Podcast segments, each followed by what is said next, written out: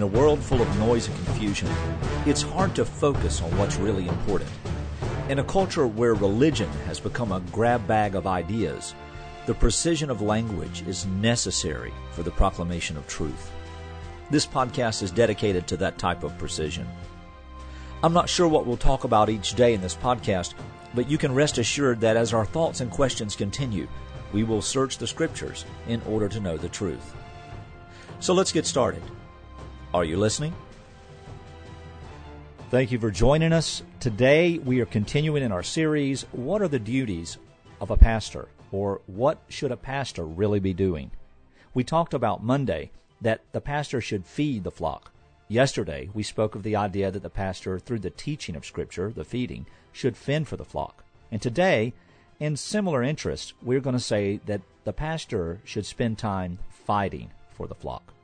Now, fighting seems to be the last thing someone might think about when they think of a pastor. And I'm not talking about being given to violence, for we know that's not what the scripture's teaching.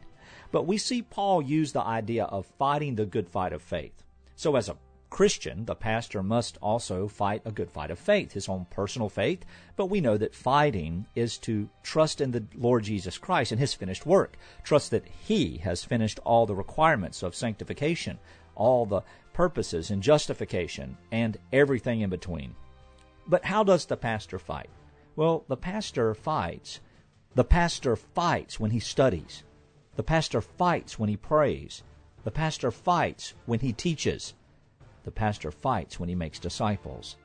These duties that the pastor is supposed to be engaged with and in are necessary avenues for battle all these practices and disciplines, prayer and study and teaching and making disciples.